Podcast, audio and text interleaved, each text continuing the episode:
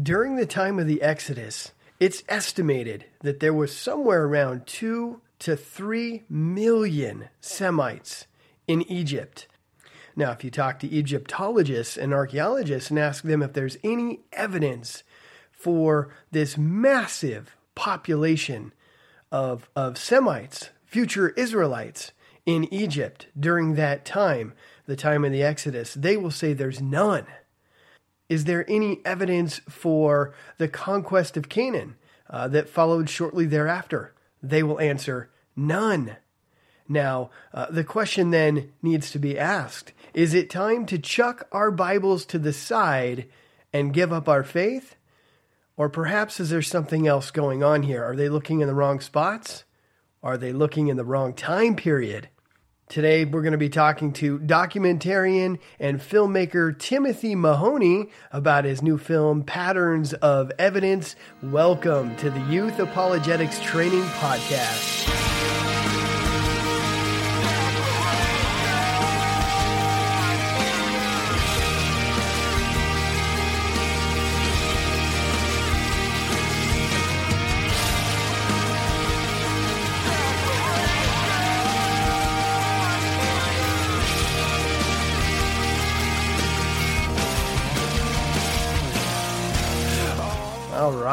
Well, like I said in the introduction, we're going to be talking about uh, this film, Patterns of Evidence, with the filmmaker Timothy Mahoney. Uh, guys, I picked this up at Walmart. Believe it or not, you can actually get this at Walmart. You can find it on Amazon.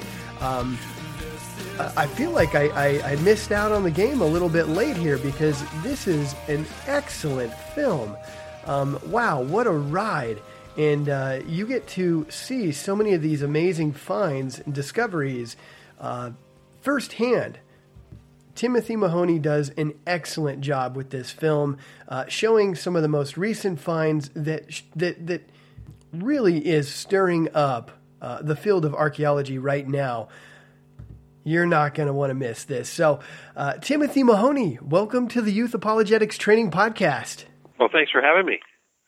Absolutely. Tim, okay, so I stumbled upon this film of yours, Patterns of Evidence, and uh, it.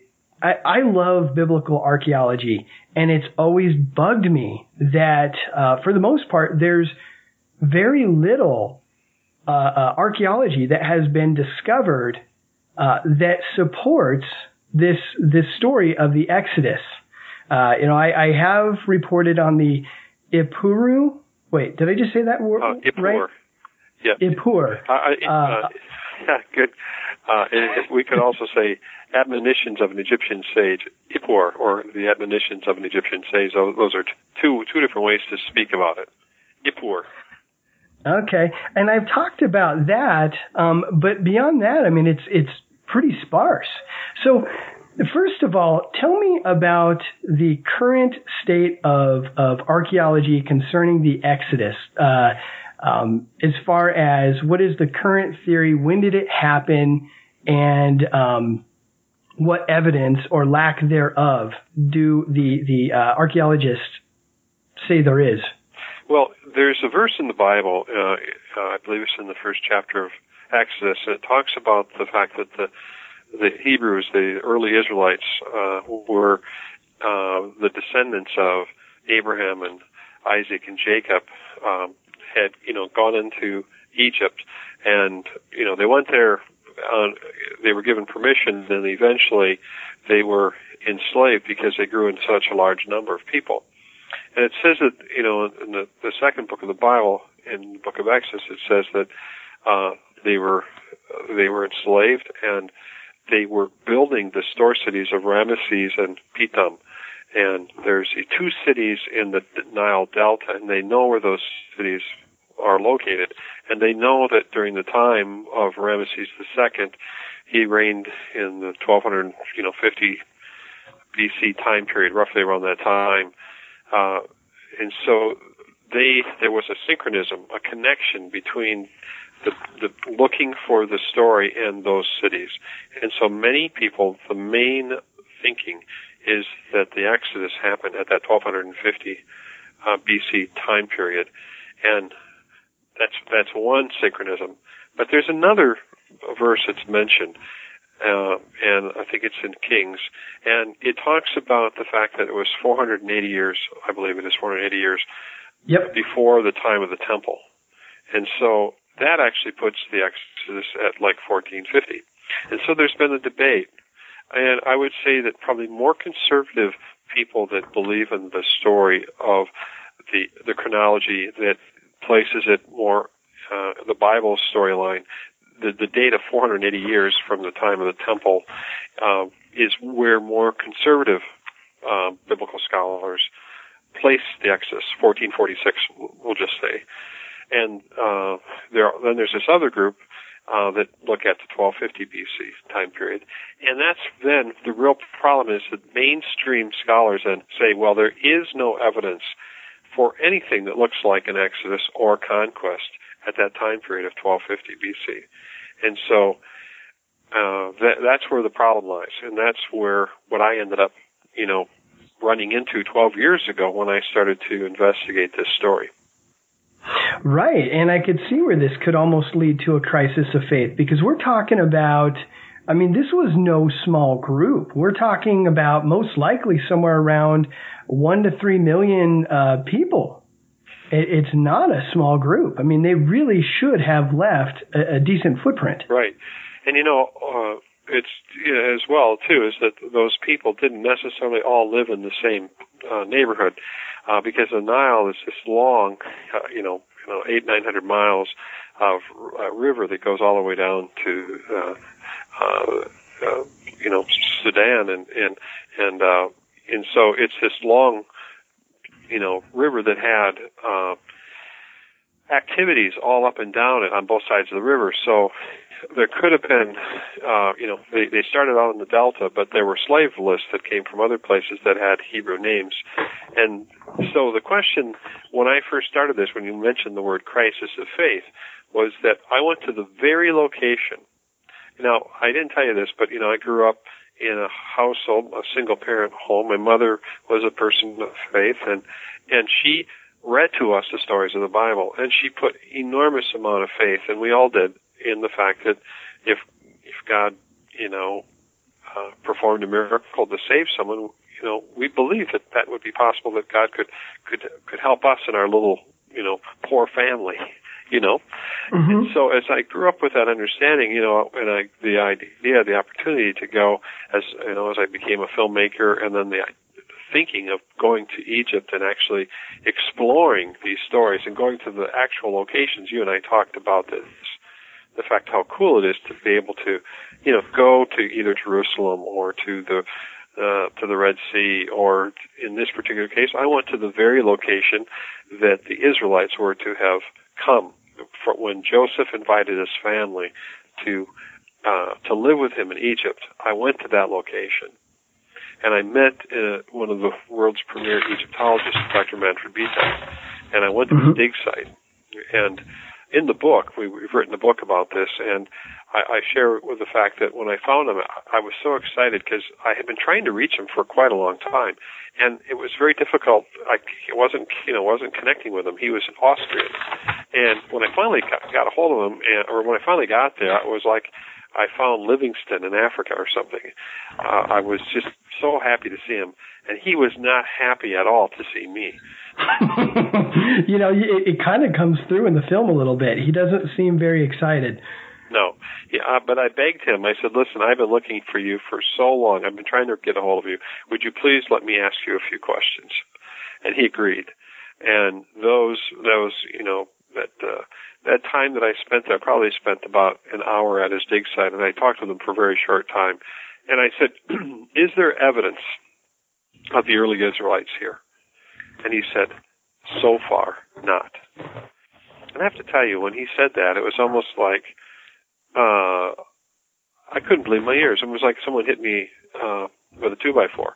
Because yeah, I was not expecting him to say that. and, and what what ended up happening was that that began for me uh, a, a huge crisis of of con- uh, I was um, I was conflicted because in my mind I understood what he said, but in my heart I was supposed to say, well, wait a minute, what am I supposed to do with this? Not only that, but I filmed it. And I brought it back and I watched it over and over and over, and I was like, how am I going to deal with this? Here's the guy, the one guy who would know, and he was telling me no. And um, it was through that process. I was sitting in the edit suite one day, and uh, on a weekend, because I I had to. I was working, uh, making commercials and other things, and I was working on this film on nights and weekends, and you know this is like 12 years ago. And uh, a thought came to me. I think it was on a Saturday morning.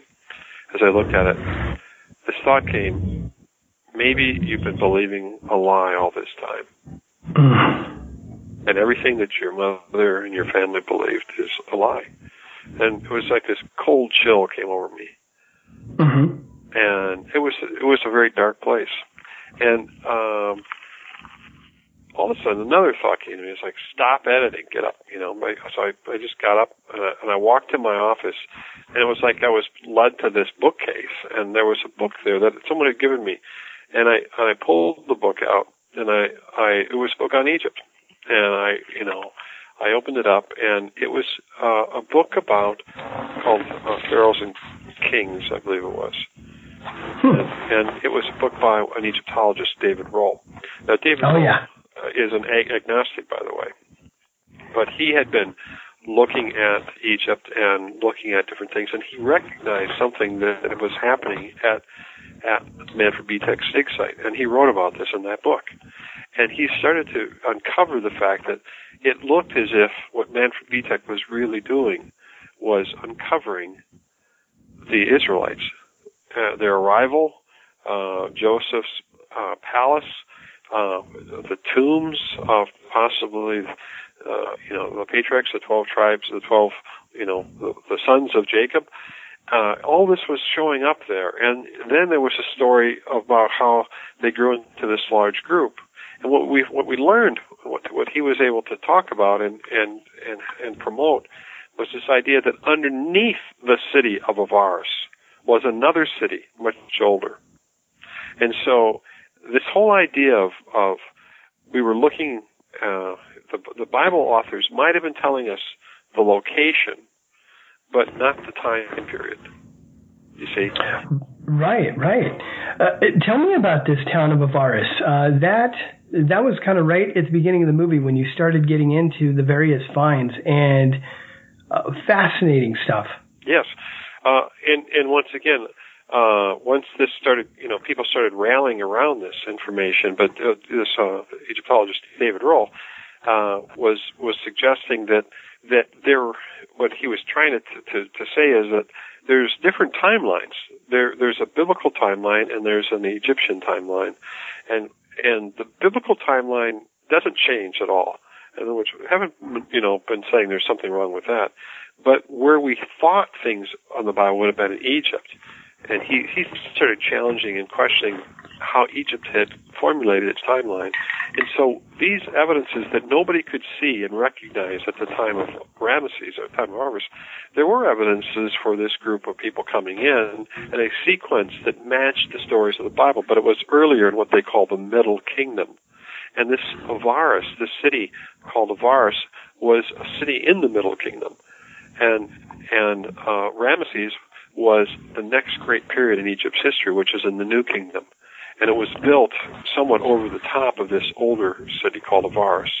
And uh, so the story that he was trying to say is that, is that the, the biblical events were being reflected in the Middle Kingdom of Egypt, in the time of the Middle Kingdom, but that that and these events were matching the story, and and everyone was blinded to them because of of how the chronology was laid out, and that's basically what the film unravels.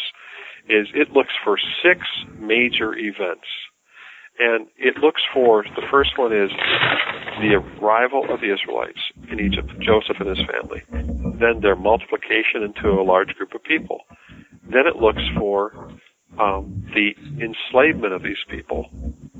And then the fourth one is the judgment of Egypt, because the Bible says that that God Pharaoh refused to let these people go, and so he then gave a series of plagues. And we talked a little bit about this document called the Ipuwer Papyrus, or the Admonitions of an Egyptian Sage. And it has, it's a poetic document from this Middle Kingdom that has things that say very, very stunning kinds of references that that reference you don't you, you don't have. I can see if I can actually read a couple of these. Well, for example, the Bible says in Exodus 4 9, take some water from the Nile and pour it on the dry ground.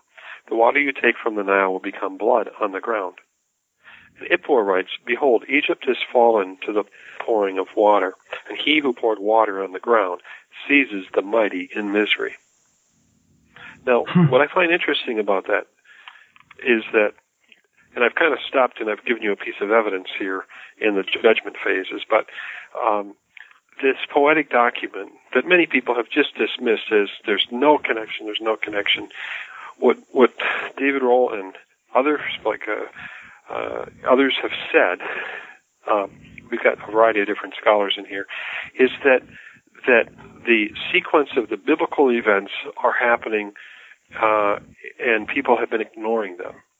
And and what Rohl was trying to say was that that this document that Ipuwer has written could be like an eyewitness account in a poetic way. This is what happens when Egypt, and it talks about foreigners coming in, and and um, there's another one. Ipuwer writes. Well, I'll start with the Bible. The Bible says, "And all the water in the Nile turned to blood." The fish in the Nile died, and the river smelled so bad the Egyptians could not drink water from it.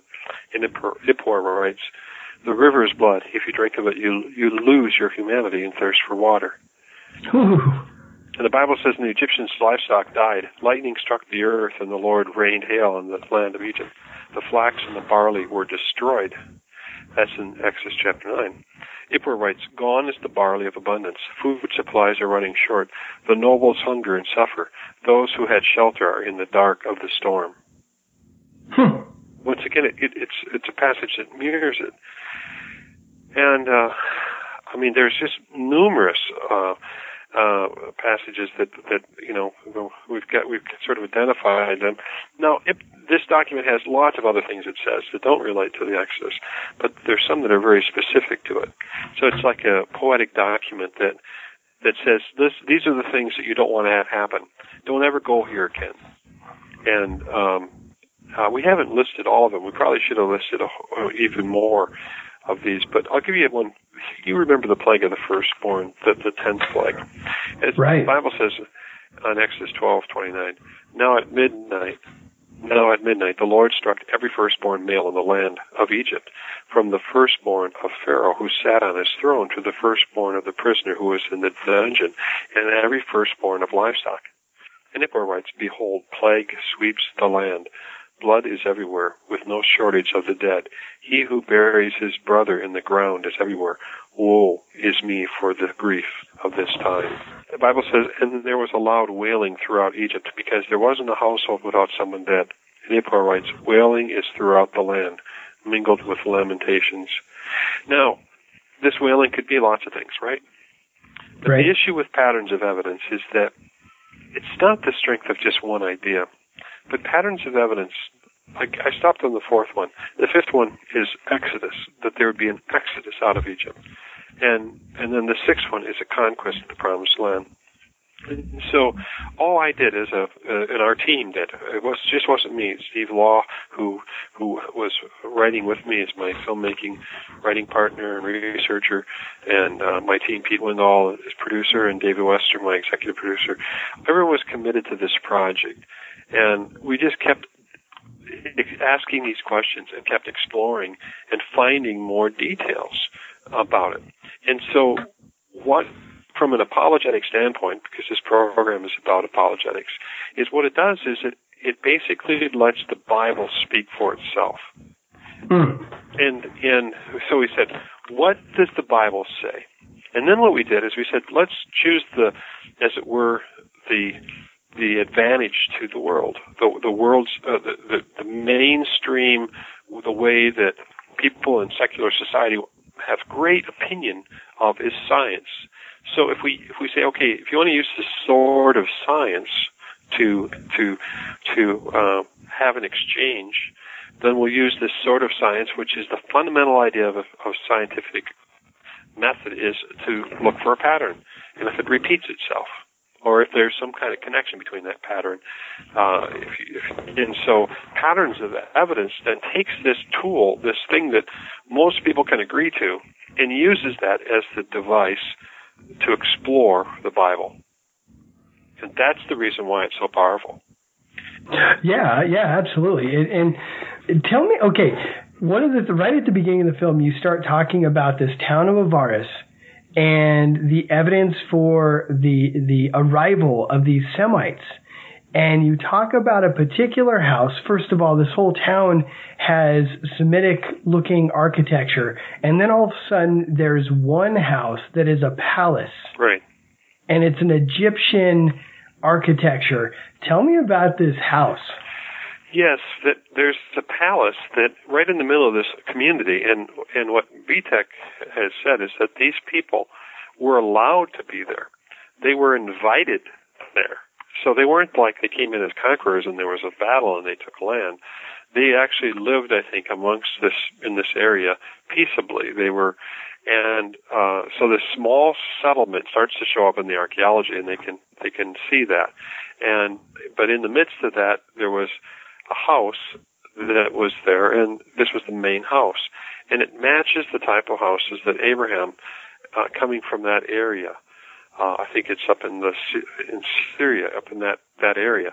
So it was a, house that wasn't Egyptian, and that house is eventually uh, destroyed, and because it looks like it was the main house, and then another house is built on top of it, but this time it's a palace actually, and uh, the Bible says that as Joseph, you know, uh, you know, he was very highly esteemed in Egypt, and this they knew that this was a very very special palace because in the uh, because of uh, they knew that the occupant though was not Egyptian, uh, he was Semitic, and in the in the backyard of this palace was a pyramid tomb. And what was unusual is that there very rarely would be pyramid tombs for anyone other than a, a, a pharaoh or the, the, queen of a pharaoh. And uh, so, but this occupant of this palace was not a pharaoh. He was a Semitic uh, ruler, and he had uh, they had a statue that was they found the remains of it because it actually was destroyed in this chamber where this uh, you know tomb was and they could tell that uh, this, this person had red hair. He had light colored skin. He had a throw stick, uh, a, a stick of authority, and he was, um, you know, it was a very large, you know, statue. So it wasn't a small thing. It was, you know, it was probably, um, I'm trying to think, ten or twelve feet tall. Uh, wow. And it was seated, so it was a, a very, very large so it, it was a it was an honoring. But around this pyramid tomb were other tombs as well, and I believe, uh, according to what I've been told, that there were there were eleven other main tombs. There were other tombs besides that, but they were not the primary tombs. And so here we have what what uh, what David Rohl was trying to tell us was that we have a a Semitic person living in this area where these other Semitic people came, but he's and he's but he, he has an Egyptian palace, but he's not Egyptian, and he's a ruler, and he's given great honor by having a pyramid tomb. Hmm. And when they, the other fascinating part about this is that when they uncovered the the grave and opened it up, they found out that it had been broken into twice.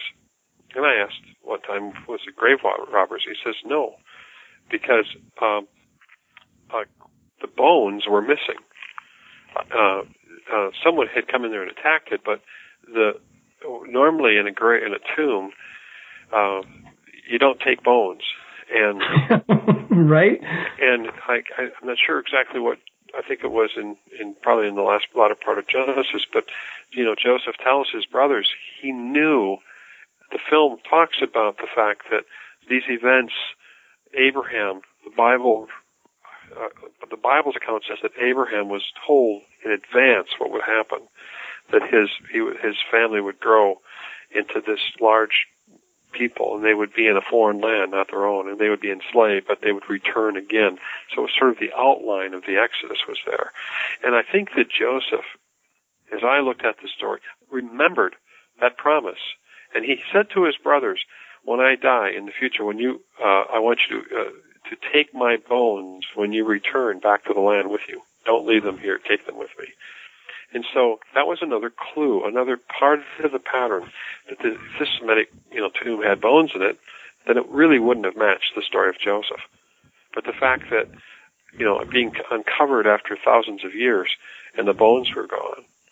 Um, and apparently, my understanding is that that somebody was upset with this statue and and and, and this character, or whatever, and they busted it all up and there are references, I think, and I don't have them with me, but they were talking about they should never have let these people in in the first place. You know, I think there's a passage in, you know, why did we let these people come in here and and do all this?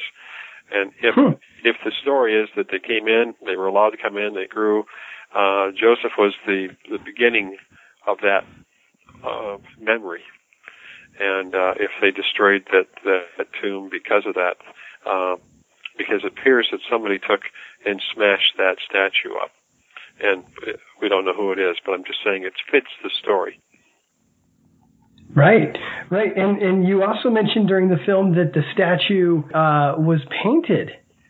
Yes, uh, um, there there are there's photography in there uh, of the we we we show what what it looks like, and then we enhance it just a little bit to show you what the outline is and it appears that there is a multicolored garment on this statue. And uh, in, as some would say, Joseph had a coat of many colors.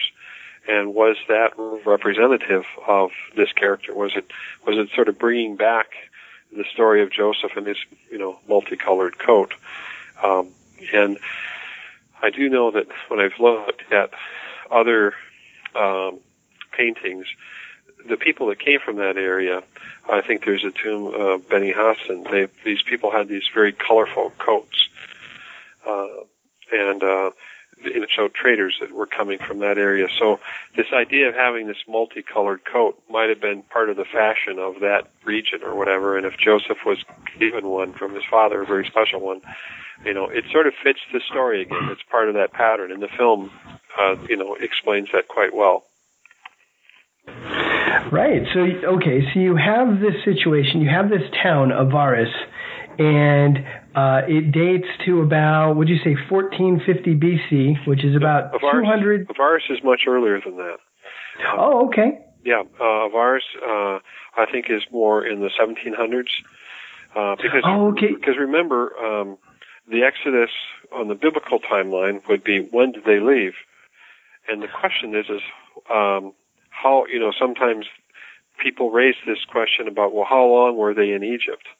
Were they in Egypt for 400 years uh, of slavery? And the uh, the book actually talks a little bit about that as well. Uh, and it's we created you, you as you know we created something called the Wall of Time, and it's this really beautiful wall that has three layers on it, uh, three levels, and one level is the Egyptian timeline, and another level is the Bible timeline, and the third level is the Canaan or uh, the area of uh, of you know Israel, ancient Israel timeline, um, and uh, we're able to kind of show you where this evidence lines up, as you remember in the film. And uh, so the um, we have to know that before the Exodus, if the, if they if there was a 400 year time period in being in Egypt, then from 1250 they would have started at 1650, right? Oh, okay. Yep. But if it was at 1450, then they would have started at 1850. Um, and uh, where things start to get interesting is that you've got the Bible timeline and you have Egypt's timeline. And for a lot of you know a lot of people that that enjoy puzzles and enjoy solving things, that's what patterns of evidence really gives you. The intellectual entertainment level is huge um, as far as uh, kind of understanding how how this all unra- you know you know we un- we we peel the layers off from it, and so to not lose your audience here because we're, we're we're talking about something that's very very visual that needs to be understood. Um, yeah, there is um, there we we use six uh, markers that are squares, and we start to show you where the biblical story is on the Bible wall, and then we start to show you on the Egyptian uh, historical side of the of the wall where the evidence is starting to show up. And as you remember in the film, it's showing up earlier, sometimes by 400 years. Uh, and then we start to show how how um, what what happens when we start to dismiss certain parts of history because we have good evidence that it's not as valid as it really should be. And that's where the film takes on is Ramesses really the pharaoh of the Exodus? Yeah, yeah. So you have this this town that pops up. It's a Semitic uh, little village, I guess, about 20, 30,000 people, I think the, the film said. And they have Semitic uh, architecture everywhere except for one building that is an Egyptian palace that has 12 graves. One of those graves Oh, I don't even think you mentioned this earlier, but one of those graves, the one that supposedly could be uh, Joseph's grave, was a pyramid, which is something that's only reserved. Oh, you did mention this. Something only reserved for uh, kings or, or, or, princes, or I'm sorry, pharaohs. Uh, uh oh, I just botched that. Pharaohs or or queens of pharaohs. And in there is a statue with somebody that has a multicolored coat and his bones are missing. It seems like it could be some evidence for that arrival. What about mu- the the multiplication? What ends up happening is that the um, the uh, the, archeolo- the archaeology shows that this city grew from that little small group that came there into one of the largest cities in the ancient world. As we said, there's 20 or 30,000 people that were there. But then we, I, I went to England and I talked with uh, John Bimson, uh, from Trinity College there, and he told me that there were many sites. There were like 20 or 30 other sites that were like Avaris in this area. They hadn't been excavated, but they knew that they existed. And so we do know then that there's this rather large area in this uh, part of the delta, uh, the eastern side of it, that was showing signs of great multiplication. And so that that shows uh, that that was part of the what the film was trying to show was that, that, that it wasn't just here in this one city. It was expanding. And then what we started to see is that, that the, the archaeologists started to notice that the people who lived here then went, by the way, they were quite wealthy and prosperous in the very beginning. Uh, they, they came with, uh, they actually have uncovered, uh, you know, daggers and, and belts and and their burials were were were different. Uh, people that are Semitic were buried with sheep and I think with uh, oxen, and they had um, they had they they were buried on their sides in a more of a fetal position, and Egyptians were always buried on their back, more like the shape of a you know a mummy. And so there's you know they knew that they were these were different types of people, but when they examined them at, later on, they could see that the people were dying at a very young age and that they were they had Harris lines, which were cracks in their bones, so they were malnourished, you know, nourished, and these people were. Uh, they started to notice that there was a high infant mortality rate, and um, I, I I think too, as I remember it, there there are even in other parts of Egypt there were these Semitic uh, slave areas uh, that had these, you know, bone boxes, and that you know, so they they were saying that there was higher infant mortality than than normal. And when they examined the graves of of the adults, so there were more women than men. Now that's significant because at one point Pharaoh has all the male children uh, killed. Yep. And and so basically what you're saying is is we see these this evidence of massive multiplication and then sometime later, suddenly we start seeing their culture uh, go from somewhat wealthy to, you know, well off to suddenly they're starting to look more like they are eh, slaves. Yes. And uh, malnourished, not doing too well, and there is a, a big disproportion between the males and females. Uh, fascinating. Looks it looks like uh, the slavery Yeah. that you find in the Bible. Well, then to actually to top that off is that they actually started finding slave lists, uh, or they found a slave list. It's called the uh, Brooklyn Papyrus, and it's from an estate. Uh, I believe it's in southern Egypt, and um, I actually have a copy of it, and uh, uh, I got a document, and the man who deciphers this actually uh, relates it to the biblical names. So he says these names are, you know, are, are matching the biblical names. I think they're there's different forms, masculine and, and feminine, and and they have the name Menachem, uh, Asher. Uh, Asher is one of the tribes. Um, hmm uh, I think there's the name Zipporah, which is the name of one of the midwives. So there's these names that are matching. Uh, you know, so it's not we we kn- we know- we know they're not just anybody. They're they, they've got this uh, uh, Semitic Hebrew type names that match the names in the Bible, and um, so. Uh, so anyway, you know, obviously this is a, a very old cold case, right? Uh, but uh, uh, uh, these are these are clues that help to look at it and say, wow, what we're seeing is that how do these people that have the same names show up on slave lists in this earlier time period? Uh, and and it's starting to it's starting to connect. And um, I'm looking here. Yeah, there's another name, uh, uh, Ishakar. And so we have two names, Ishakar and Asher, two names for, that were parts of the sons of Israel. I mean, there were names that matched the sons of Israel to Egypt. That's awesome. That is awesome. Yeah, supposedly my family line can be traced back to uh, Issachar. Uh, I, I, my dad did this once, and he was telling me about. it. I'm like, you've got to be kidding me. How did you figure that out? And uh, he explained it. But yeah, kind of interesting. Wow. Yeah, that, Yeah, and, and I mean, for people that have that, that capability, I, I do know, by the way, there are.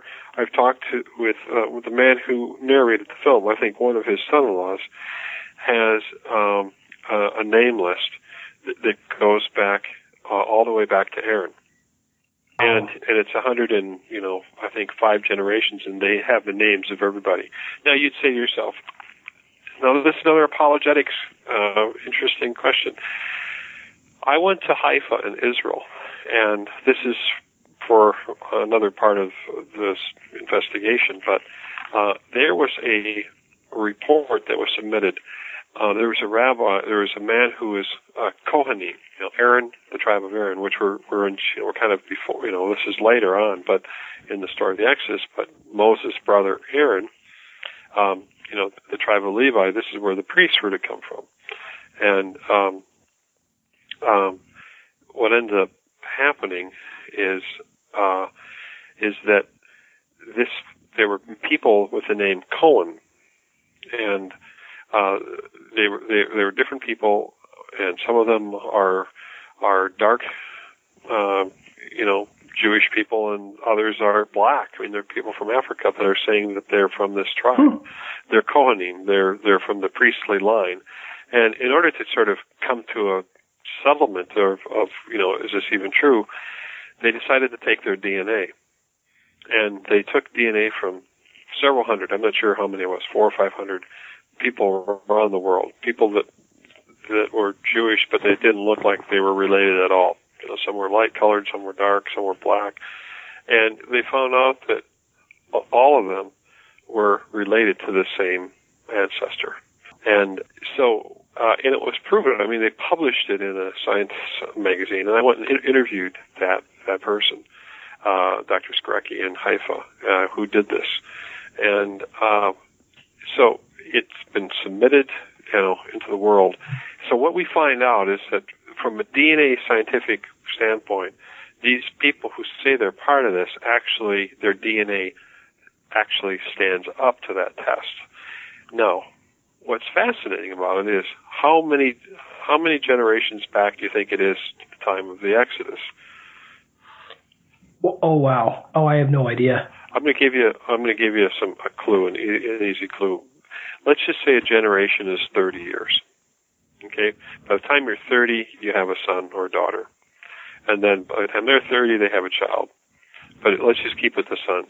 So one father has a son, and then you know, the next one has a son, and the next one has a son, and so it would be 30 years a generation. Well, if you divide 300 or uh, 3,500 years or 3,600 years, let's just use 36, you would go back uh, 120 generations. Hmm. Now, what's amazing about this is that 120 generations back to that time, when you put 120 people, if you go to a movie theater, for example, that's a very small theater uh, you know, uh, if you're in a church and there's 120 people sitting there, it's it's not necessarily that large of a congregation, but that's how many generations. That's how few of generations. Because it seems like it would be hundreds and hundreds and hundreds. It seems like it'd be way long time ago. right. Yeah, but it's not. It's only 120 generations back to that story. Huh. The beginning of that those events. And uh, that's what this DNA researcher found out too. The DNA could show the generational kind of variations, and he found out to be between 105 to 100 and I think 30 or 40 uh, generations back in the different uh, in the DNA. Hmm. Hmm.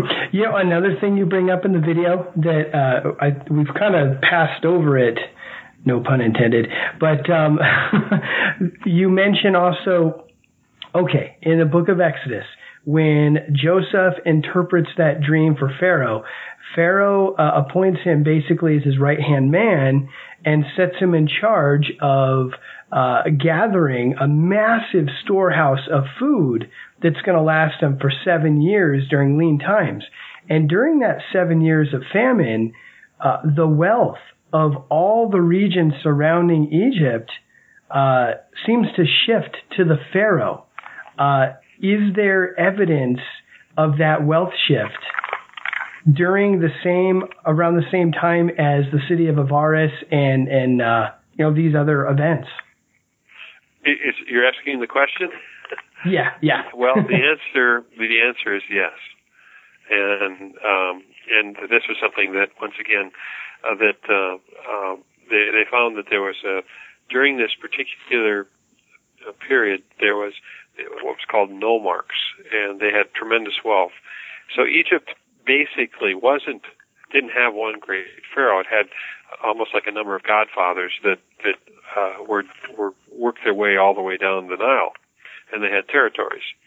But something happened in one particular point in history where all the wealth is concentrated with the pharaoh. And a lot of Egyptian history books, they don't have any explanation for it. But if we look at the story of the Bible and we look at at the famine, you know, policy, was that eventually, uh, because of the fact that Pharaoh, through Joseph's uh, direction, gathered and saved grain just for people's, uh, you know, when the famine came, they people, you know, they first they gave all their their money for food, and then they started selling their land, and then eventually they sold themselves and hmm. and and that then gives some type of explanation why all the power of Egypt went to the pharaoh and transferred to the pharaoh. Right, right. Okay. Well, what about uh, what about the conquest of of Canaan? So there was the judgment. We did talk about the the uh, Ipuwer uh, uh, uh papyrus and there was actually quite a bit of other evidence that you you mentioned in the film, I believe. Uh, but then, yeah, they cross the Red Sea, um, and uh, they spend their 40 years in the wilderness. Then there's this this time of conquest where Joshua enters into the Promised Land. Uh, that was awesome. That was a really neat part of the film. Tell me about that. Yeah, well, it is a pretty cool part of the film, and, and actually uh, I just want to share with the listeners that we spent, uh, you know, over a year just working on the five or you know the seven minutes of conquest, and one thing that I realized that would have been that was amazing uh, was that we had the plan for the the the dig site. You know, we had the plans. In fact, I actually have uh, documents from the very first dig site, the very first digging that was done there, and um, uh, I was able to to get that document. Um, it was a book that was printed. Uh, it's all in German, and it's Ernst Sellin who who who did this uh, book, and um, we found it in Jerusalem, and we were able to to to get it. And we we we were able to then take the plans and we copied the digs the dig reports and made rebuilt Jericho uh, exactly in the size and in the place that it's that it was in the ancient time where it is. So the, the mountains are in the right place, the the city is in the right shape. We've we've tried to to rebuild everything in the right dimensions, so that when you look at Jericho, or when you look at this earlier city in Egypt Avaris, you're looking at the actual recreation from the dig reports of what the city would have looked like. Uh, and we've used this uh, Terragen software that allows us to, you know, recreate mountains and sky and everything. So it's it's possible that you're seeing something that's very very close to what it would have might have been thousands of years ago. And at this location, this goes back to this big question of when things happen. If we go back to the idea that Ramesses was the pharaoh of the Exodus, and that's what everyone in mainstream, so any, you know, most of the time, anybody who's talking about these stories and they're telling you there's no evidence for it, they are absolutely correct. There is no evidence for the Bible in the time they're looking for it. But once again, when what these other scholars were telling me is that, uh, and what the film is about is if you look earlier, there's the entire pattern for the conquest shows up, but it's earlier than when people are suggesting it should be. And uh, we see evidence of a Jericho, of a city with high walls, and we, we start to see that that existed at the right, you know, matching all the other evidence, it comes in the right sequence. So we go through, remember the six steps. We have arrival, multiplication, slavery, judgment, exodus, and then we move to to uh, the conquest. That that sixth step is in the right sequence, matching the, the evidence in Egypt. But it's up in that conquest of the Canaan area. It's up in that, and we start to see that the cities that were supposed to be there are there, and then something happened. Something amazing happened in the history of that part of the world. So much so that it changed from the Middle Bronze Age to the Late Bronze Age. And what happened is that many of the cities were destroyed and burned. and, and what does that what does that match? It matches the story of the conquest. Right, right. Tell me about Jericho. Well, Jericho, um, you know, had a lower retaining wall. The Bible, you know, the Bible uh, uh, doesn't communicate uh, other than it was a great fortified city. And um, I'm trying to think of, of the details. Uh, we were able to take the the remains of the city of Jericho and build it. But it says the Bible says that that the the spies went into Jericho, and they were kind of casing the place, right? And we know the story of a, of a woman there. Her name is Rahab, or Rahab is the Jewish pronunciation, uh, and uh, she helps them and she hides them and protects them and then she tells them that that we know what has happened we've heard about this and she wants protection and they they give her protection and this is an important part in the story uh, of the of the conquest and she, she's told to, to put a scarlet out her window scarlet you know uh, uh, cord or uh, and so that that when and the whole her whole family should stay there and what they found out, these Germans, when they excavated this area, the Bible says that when the walls fell, they did not fall. Her house was built into the wall, and her house did not fall. And when the Germans ex- excavated this area, they found that a portion of the wall didn't fall. It had fallen in all the other areas, but in this one area, it didn't fall. And so it matches the, the biblical story and and when the other archaeologists that had been there, uh, Kenyon, they said that that something caused it to, you know, something caused the walls to fall. But then the, it wasn't an earthquake though, because uh, the the city was set on fire, and uh, that's exactly what they found. The city was burned, and you can still see the burn layers today. And there is a grain that was they uncovered, and the grain was you know burned, but I don't think it was not completely usable, but it, they could see the burned grain. Now, why this and that was found all over the city, and why that was important was the Bible told them in the Bible God tells them, don't take the grain. This don't take anything. This is an offering to me. And these little details, um, the fact that there was grain there in the first place, said that it happened at the spring of the year, and that's exactly when the Bible says that it actually happened. It just gathered in the grain from the from the winter crop, and so obviously there's probably more details than I'm even sharing here, but those are the types of things that that patterns of evidence starts to explore. And once again, I'm a filmmaker. I'm not an archaeologist.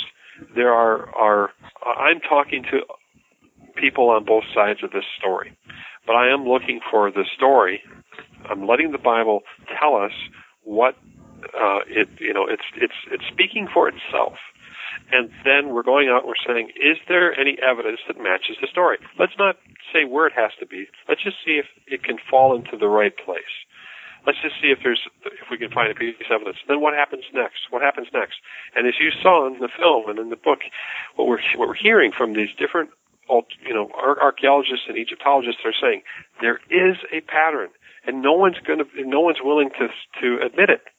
And this film comes along and builds a case that says okay, let's let the rest of the world know that this pattern exists.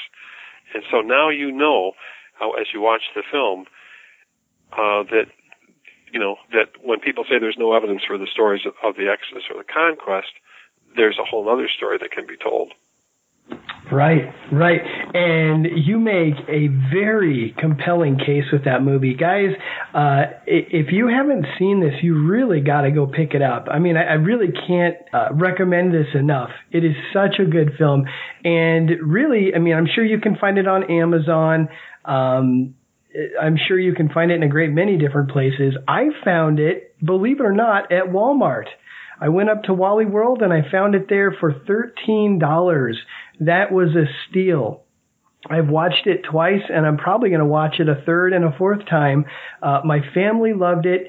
And, uh, today, Tim and I, we've barely scratched the surface in all of all the, the interesting finds, these patterns of evidence that have been discovered that really do match perfectly the Exodus. I mean, it is fascinating. It makes your hair stand up. It gets, I don't know, maybe I'm a geek, but I got very excited. I mean, there were multiple times when I was, when I was cheering for the video because it was just like, yeah, that is so cool.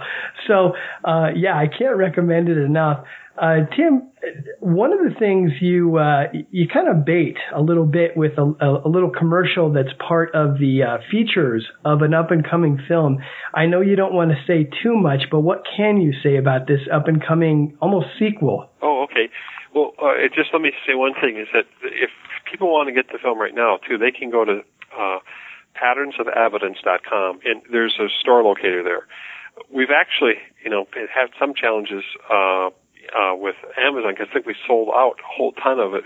They're trying to fill in the inventory there. So uh, if they can't get it there, they can look at the other op- options, Christian bookstores, like you said, Walmart, or even our own website where they can purchase the product. Now you talked about uh, other you know products and other things that are hap- coming. I'll just say that right now we are we have a movie event kit for for churches if they want or for colleges or for any outreach that uh, people can uh, purchase they can you know look on the website for that there's uh, there's coming a um, a uh, small group study series that Kevin Sorbo and I are going to be. We filmed it and uh, we just got to cut it together, uh, which will be a six-part small group series to sort of you know to, to go through parts of the film and, and do a Bible study and uh, ask these questions about how do you deal with the crisis of faith, and it's okay to have questions, and then how do you how do you work your way through it so that you can find answers. And I think that's part of what uh, our company Thinking Man Films is trying to help all of us to do. and then um, you mentioned. Um, uh, I'll just tell you another thing. Uh, I'm working on a series called Young Explorers right now. Yeah, yeah. What's up with that? Yeah, well, it's like I could tell we we had all these kids coming, and they were so excited about all this, and they just love Egypt and and and love and love the Bible, and and they're interested in these. You know, how is this all connected? And um, I I decided to make a series, which is a little more dramatic. Uh, it's probably some. I'm not sure how many hours it's going to be, but it's probably between two, you know two to four hours long, and it's a multi-part series. It could be curriculum, homeschool type material. It can be just watch it with your kids and go through the Bible. Uh, I think it's going to be really powerful. We're really happy with it.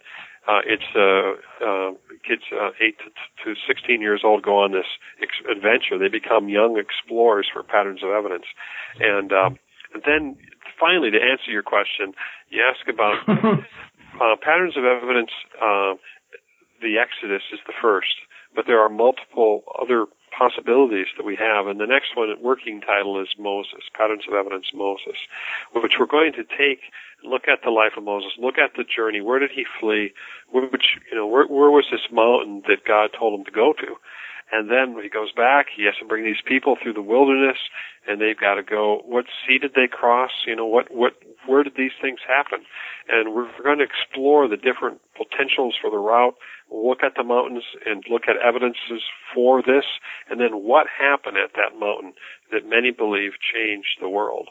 Uh, you know, this this this amazing event where these people you know, met with God and he gave them these commandments and gave them, uh, made a covenant with these people and said, you know, you're to be my people. And, and so that's what we're going to explore in the next film. And, uh, we're really, really excited about that. We spent a lot of time on that already and we've got a lot of the footage in the can and we're just trying to get the, keep this thing moving forward. And that's why it's great to have everyone's help. Uh, if they like this, they can go to, like I said, patternsofevidence.com and learn more. We're going to try to create a lot more resources for people. And, uh, it's the kind of film, as you could probably say, that you could show it to just about anybody because it's really balanced. It allows people to, on different viewpoints, it's very courteous in the sense that, you know, we're not putting anybody down, but we're just challenging people to think and to look at this evidence and to you know, to consider it. And I think that's kind of where we are today. Right, right, yeah. Uh, wow, how exciting! Now, um, uh, let me ask you this. You know, uh, if they, I obviously when the when my listeners purchase this video, if they get it from Walmart or Amazon, you or Thinking Man Films probably makes a little bit less. If they buy it from your website, do you guys do a little bit better?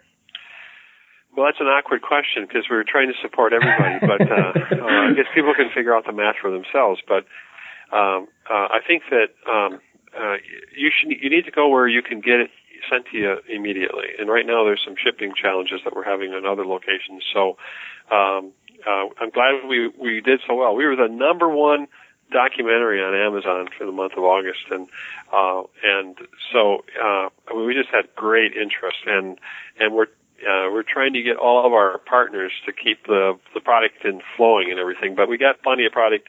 Uh, you you just need to check that website and see where where's the most convenient and and where can you get it, you know, now.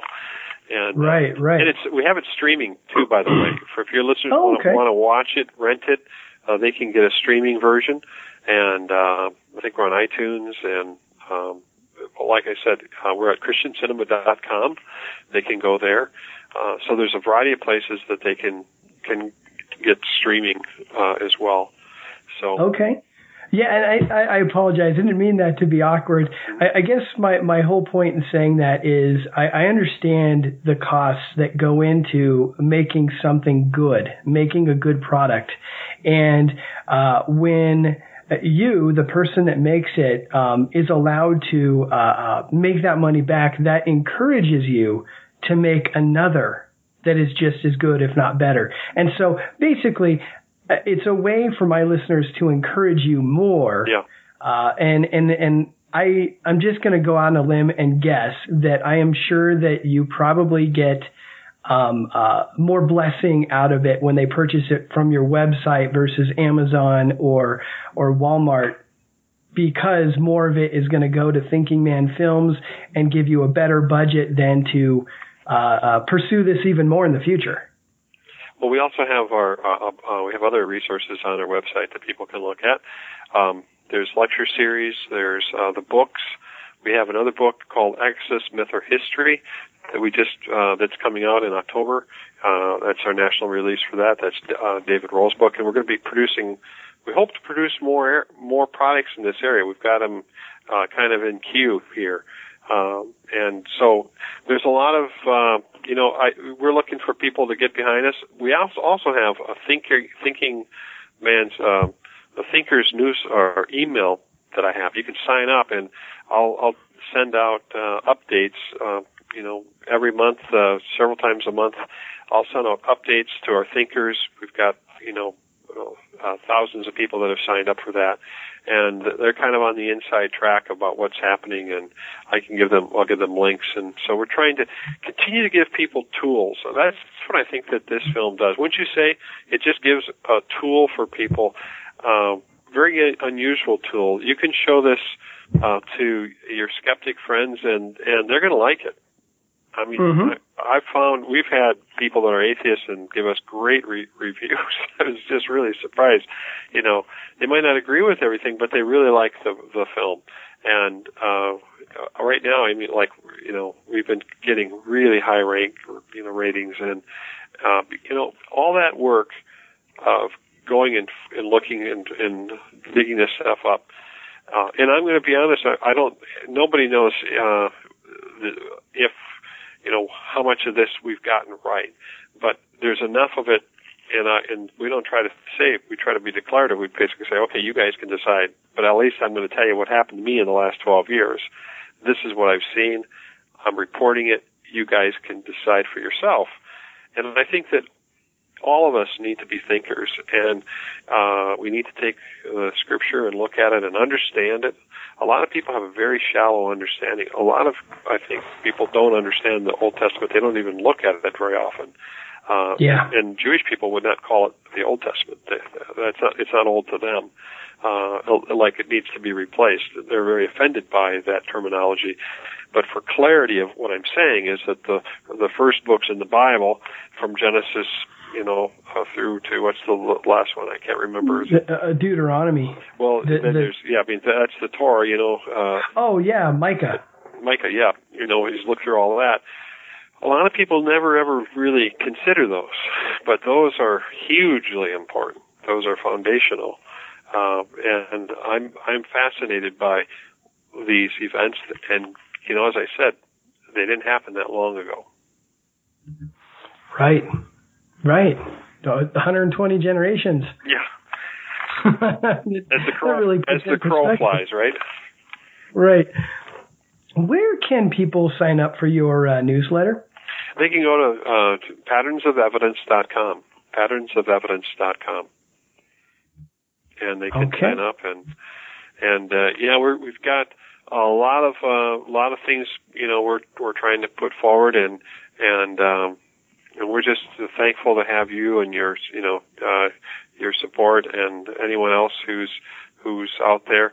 I think what we're trying to do is give people tools, and uh, and I think that um, you know I, you know there there's a lot of people that have different types of crises of faith, and this particular uh, journey for me, uh, I could have basically uh, come to a point where I just said, you know what, uh, I don't believe anymore. But fortunately, uh, that didn't happen, and I was able to work that out. And that's what I think we need to basically do. There's a there's a uh, a Bible scholar by the name of Dr. Walt Kaiser, and he's been mm-hmm. supporting mm-hmm. the film. And um, and he said, you know, a lot of times we have questions, and he says, you know, got to do is put that on. You, you, don't put it on the front burner, you put it on the back burner, you let it simmer for a while. And eventually, things will happen where you basically be able to maybe have an answer for some of those questions. And yeah. for a long time, this mystery of this information has been sitting there. and um, a lot of people have had no answers for it. And patterns of evidence, I think, has been a project that, for the first time, I believe, has given some answers and uh, helps people to have an alternative to the type of programs or types of things they might have seen on other channels that you know on cable TV that uh, are critical of the Bible. Now, this film, I think you had mentioned that everybody should have it. I believe that that you know obviously I'm I'm the filmmaker, but I've spent 12 years um, working hard, and and our whole team did a lot of sacrifice to basically tell this story and if you've got young, you know, your family needs to see this so that your kids, uh, uh, when they go off to university or go to college or go anywhere, as go into life, they're going to know that the Bible declares itself to be a historical book. And what you're going to find with this uh, film and these and our own, you know, the book that's, that tells the story patterns is that it's matching. It is. It's finding up. It's coming up historically matching the evidence.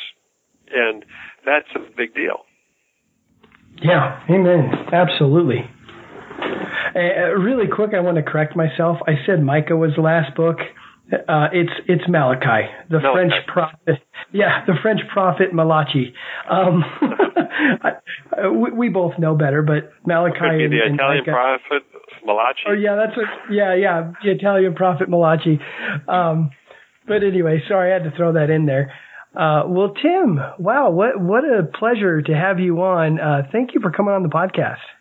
Well, thanks for having me, and I'm glad we were able to finally connect. And you know, uh, we can do this again. All right, there you have it. Timothy Mahoney, the film Patterns of Evidence, Exodus you gotta pick this up. Wow, what a ride. What an amazing film. Very well done. Uh, you know, there's so many films that are being cranked out in the Christian community that are just kind of subpar. You know what I'm saying? You, you, you watch it and you're like, well, that was kind of neat, but uh, yeah, can you say low budget? You know, and these types of things. Well, this film, wow, he did such a good job. It is such a quality piece of work and uh, uh, the evidence that he brings to the table, the archaeological evidence. We only covered a small sampling of it t- here today. You really got to check that out. So, yeah, Patterns of Evidence Exodus, and it's by Timothy Mahoney. Uh, guys, uh, upon releasing this podcast, just, you know, today being uh, October 12th, next Sunday, I will be embarking on a mission trip. Uh, I'm going to see if I can't have my wife release some podcasts while I'm gone. I'm going to be gone for two weeks. Um, to be honest, I'm a little nervous. I'm going somewhere that uh, I've been told I'm not allowed to uh, disclose until after the journey is over. Uh, is there danger involved? Yes, there is danger involved. I've talked to some people and said, oh, you'll be fine. You know, no worries, nothing to worry about. And I've talked to other people who raised their eyebrows and looked at me like, whoa you're crazy. You're going to do that? Yes, I am. Um, so um, I never anymore, I don't ask for tithes, but friends, I could use your prayers. Uh, please, over the next few weeks, please pray for me. Pray for for uh, the safety of my team and and and I as we do what we're going to be doing. And rest assured, I'll be telling you all about it when I get back pray for our safety. Also, pray for success. You know, pray that God uses us mightily. Uh, I've never done anything like this before. And so uh, I desperately need your prayers. Uh, I am going to be completely out of my element. Okay, so um, I'm, I'm, pushing myself to new levels on this one. Uh, and, and yes, I could uh, really use your prayers. Uh, I'm definitely nervous. I'm also very excited. You know, everything is in God's hands. Uh, but you know, uh, once I tell you what I did, yes, some of you will be like, "Oh, no big deal," you know, whatever, and others of you are going to be thinking, "Oh my goodness, you're crazy. That that's nuts." Yeah, I, I yeah, I'm I'm, le- I'm leaning more towards the nuts side, but um, we're going to do this and praise God. I pray that the gospel goes forth and uh, just as many people as we can reach. I'm praying that God uses us and brings us back home safely uh, without any any major issues. All right, guys. Well, next week, uh, the podcast I'll be releasing, we're going to start talking about this messianic movement, the Hebrew roots movement. I've had so many requests over the years to get into this, and I've been a little re- reluctant, uh, but I have recorded now three podcasts on the subject. Um, and I think that will complete that series. So look forward to part one coming out next week. And then, yes, I'm, I'm also looking to uh, potentially have a few guests on in the in the future on this subject as well, because it is a fairly large subject. Uh, but whatever the case, look forward to that. And with that, I love you guys. And uh, well, I'll be talking to you next week on a pre recorded podcast. Again, please be praying for me as uh, a team of guys and, and I are going to be doing something um, a little gutsy in another country. God be praised, God be glorified, and God be with us. Uh, with that, I love you guys, and we'll talk to you next week.